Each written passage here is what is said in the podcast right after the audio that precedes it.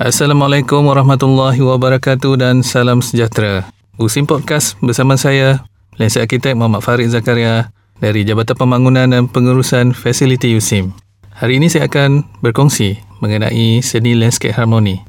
Umum mengetahui tentang landscape dan juga persekitaran. Namun, masih ramai yang kurang memahami kepentingan landscape dan hanya melihat landscape ni sebagai keperluan sampingan saja berbanding manfaat dan nilai yang sangat banyak yang boleh diperolehi. Ramai orang membicarakan apa itu landscape. Definisi landscape adalah pemandangan di atas muka bumi yang dihasilkan dalam keadaan semula jadi ataupun hasil binaan manusia. Contoh keadaan semula jadi adalah pemandangan gunung ganang, sungai, air terjun dan juga uh, pemandangan di gunung berapi, dasar lautan. Manakala hasil binaan manusia pula adalah pemandangan muka bumi di kawasan perumahan, kawasan perkilangan dan juga kawasan perbandaran. Apa itu seni bina landscape? Seni bina landscape ni pula adalah merupakan gabungan sains dan seni dalam menghasilkan suatu rekaan kreatif melalui dua komponen utama iaitu landscape lembut dan juga landscape kejur. Ramai orang bertanyakan apa maksud landscape lembut dan landscape kejur ni? Okey, saya akan ceritakan apa itu landscape lembut. Landscape lembut ni merujuk kepada sumber alam semula jadi seperti topografi, air dan juga tanaman.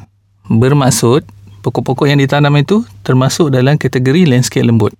Manakala, landscape kejur pula adalah merujuk kepada semua jenis struktur binaan yang dibina seperti perabot jalan, laluan pejalan kaki, wakaf ataupun gazebo, pancuran air, air pancut, lampu taman, arca dan sebagainya. Untuk perkongsian pada hari ini, iaitu seni landscape harmoni, saya akan lebih menyuraskan kepada penanaman landscape lembut. Apa fungsi utama penanaman landscape lembut ni? Okey, yang pertama, landscape lembut ni dia dapat memberikan perlindungan daripada iklim mikro. Saya akan menceritakan tentang iklim makro dahulu. Iklim makro ni adalah kondisi iklim pada suatu daerah yang lebih besar yang dipengaruhi oleh lintasan matahari, posisi ataupun model geografi. Manakala iklim mikro ni dia lebih dipengaruhi oleh persekitaran yang lebih kecil.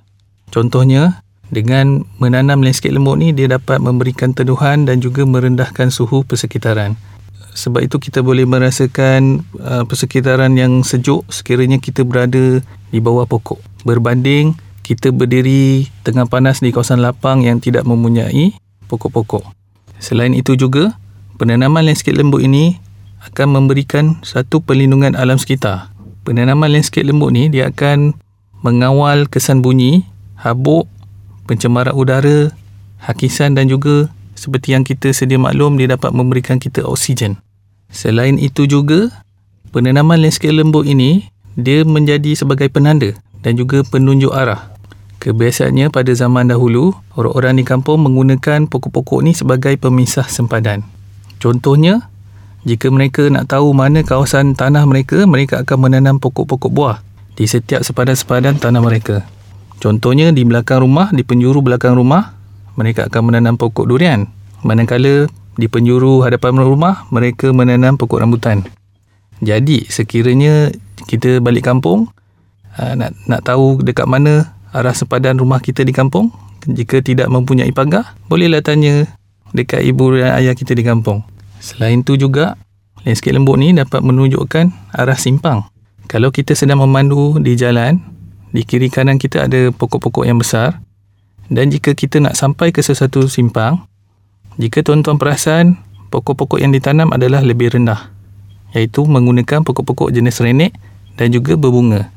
Selain itu juga Pokok-pokok ini juga dapat memberikan penunjuk arah tuju. Sekiranya kita berada di kawasan yang lapang, pokok-pokok yang ditanam sebaris akan memberikan satu arah tuju, iaitu arah tuju ke mana kita nak pergi. Berbanding kita berada di satu kawasan yang lapang dan tak ada pokok pun yang nak menunjukkan dekat mana kita nak tuju. Selain itu juga, penanaman landscape lembut ini menjadi penghadang ataupun barrier iaitu dia dapat menghalang silau matahari. Cuba kita bayangkan kita berada di satu kawasan yang lapang dan tak ada pokok pun. Kita akan merasakan sangat silau dan panas. Berbanding kita berada di satu kawasan yang lapang dan dekat situ banyak pokok-pokok. Dekat situ kita tak rasa pun silau ataupun panas matahari tu. Selain itu juga, pokok-pokok ni dapat menghalang silau kenderaan pada malam. Sebab tu dekat median jalan ditanam pokok-pokok. Supaya pada waktu malam kita tak merasa silau jika kenderaan yang dipandu adalah berententangan. Selain itu juga, pokok ini juga dapat menghalang daripada pemandangan yang tidak menarik. Contoh pemandangan yang tak menarik ni seperti tempat pembuangan sampah ataupun kawasan perkuburan.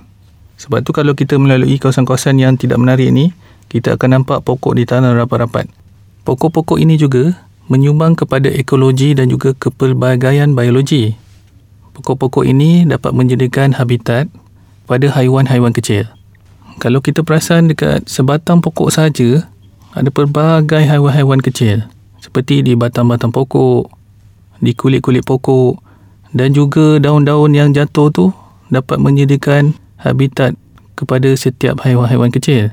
Maka beruntunglah kepada sesiapa yang menanam pokok kerana haiwan-haiwan kecil ini mendapat manfaat yang sangat banyak. Pokok-pokok yang ditanam menghasilkan buah dan juga burung-burung boleh makan buah tersebut dan ia menjadi sedekah kepada orang yang menanamnya. Selain itu, pokok juga dapat memberikan nilai estetika iaitu memberikan kesan yang cantik kepada kawasan keseluruhan. Jika kita lihat sekarang, banyak pemaju menggunakan landscape sebagai produk utama mereka untuk meningkatkan jualan perumahan mereka. Jika kawasan tu cantik, maka harga rumah pun kalau kita lihat sekarang semakin tinggi kerana ramai orang sukakan persekitaran yang berkualiti untuk kehidupan bersama keluarga. Selain itu juga, penanaman landscape ni juga dapat meningkatkan kualiti hidup dan juga taraf ekonomi asas iaitu pelancongan dan juga dapat membantu membangunkan ekonomi dan juga meningkatkan tahap kesihatan dan juga sosial kita. Ini terbukti semasa PKP, ramai orang mula berkebun kerana berkebun dan juga menanam pokok ni dapat menghilangkan stres. Landscape lembut juga dijadikan asas untuk penyelidikan dan juga pendidikan banyak pokok-pokok yang ditanam membantu kepada penyelidikan dan juga sebagai sumber warisan untuk pendidikan negara. Jika kita lihat sekarang ni banyak pokok-pokok yang kita dah tak kenal pun. Maka dengan penerimaan landscape lembut ni dapat memberikan kita pendidikan kepada anak-anak kita. Saya juga nak kongsikan sebab-sebab landscape ni menjadi superhero kepada alam sekitar. Seperti yang saya kongsikan sebentar tadi, penanaman pokok-pokok yang padat ni dia seperti span. Dia boleh menyerap bunyi daripada uh, kilang ataupun asap-asap yang dihasilkan oleh kenderaan. Sebab tu kalau kita berada di kawasan highway kita akan nampak banyak pokok ditanam di tepi-tepi highway tu sebab bunyi bising daripada jalan raya tu dapat diserap oleh pokok-pokok ni berbanding kalau tak ada pokok tu kawasan tersebut lagi bingit. Pokok-pokok ini akan dapat mengawal pencemaran habuk. Ini yang saya katakan sebagai span tadi tu sebab dia boleh menyerap habuk-habuk ni dan mengawal habuk daripada tersebar. Kalau lalu di laluan pejalan kaki ada nampak pokok, boleh nampak tengok daun dia. Daun dia ada banyak habuk-habuk. Cuba bayangkan kalau tak ada pokok tu, dekat mana habuk tu dia masuk. Dia akan masuk melalui paru-paru kita. Dan juga habuk-habuk yang melekat di pokok ni, dia akan dibersihkan apabila hujan. Pokok-pokok ni juga dia macam span. Dia dapat mengurangkan pencemaran udara secara meluas macam penapis udara di dalam rumah tapi ini dalam skala yang lebih besar. Pokok ni juga adalah superhero iaitu dia, dia dapat mengawal hakisan tanah di bukit-bukit dan juga di tebing sungai. Penanaman dekat lereng bukit ni dan juga tebing sungai boleh menguatkan cerun sebab akar dia tu dia akan memegang tanah tu supaya struktur tanah tu lebih stabil dan mengurangkan risiko runtuhan tanah. Banyak kes-kes tanah runtuh adalah disebabkan oleh pelbagai faktor dan salah satu faktornya adalah kawasan-kawasan yang tidak ditanam pokok ataupun kawasan yang telah diganggu struktur tanahnya. Dan terakhir, pokok ni dapat memberikan sumber oksigen. Yang ini semua orang sedia faham. Pokok menyerap karbon dioksida dan mengeluarkan oksigen yang bermanfaat kepada manusia. Penanaman pokok secara padat ni merupakan sumber oksigen untuk pernafasan di samping penyerapan karbon dioksida. Wadatan pokok ni juga berperanan mengurangkan kesan pencemaran dan juga mengawal hakisan. Dan tanaman ini juga dapat mengurangkan suhu persekitaran dan memberi keselesaan kepada semua pengguna.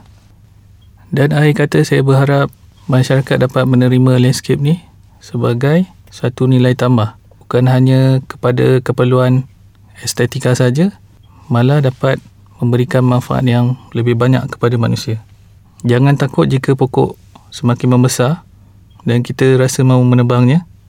Jika kita jika kita lebih memahami manfaat yang lebih banyak terhadap penanaman landscape lembut ni, kita akan lebih menghargainya. Sekian saja daripada saya.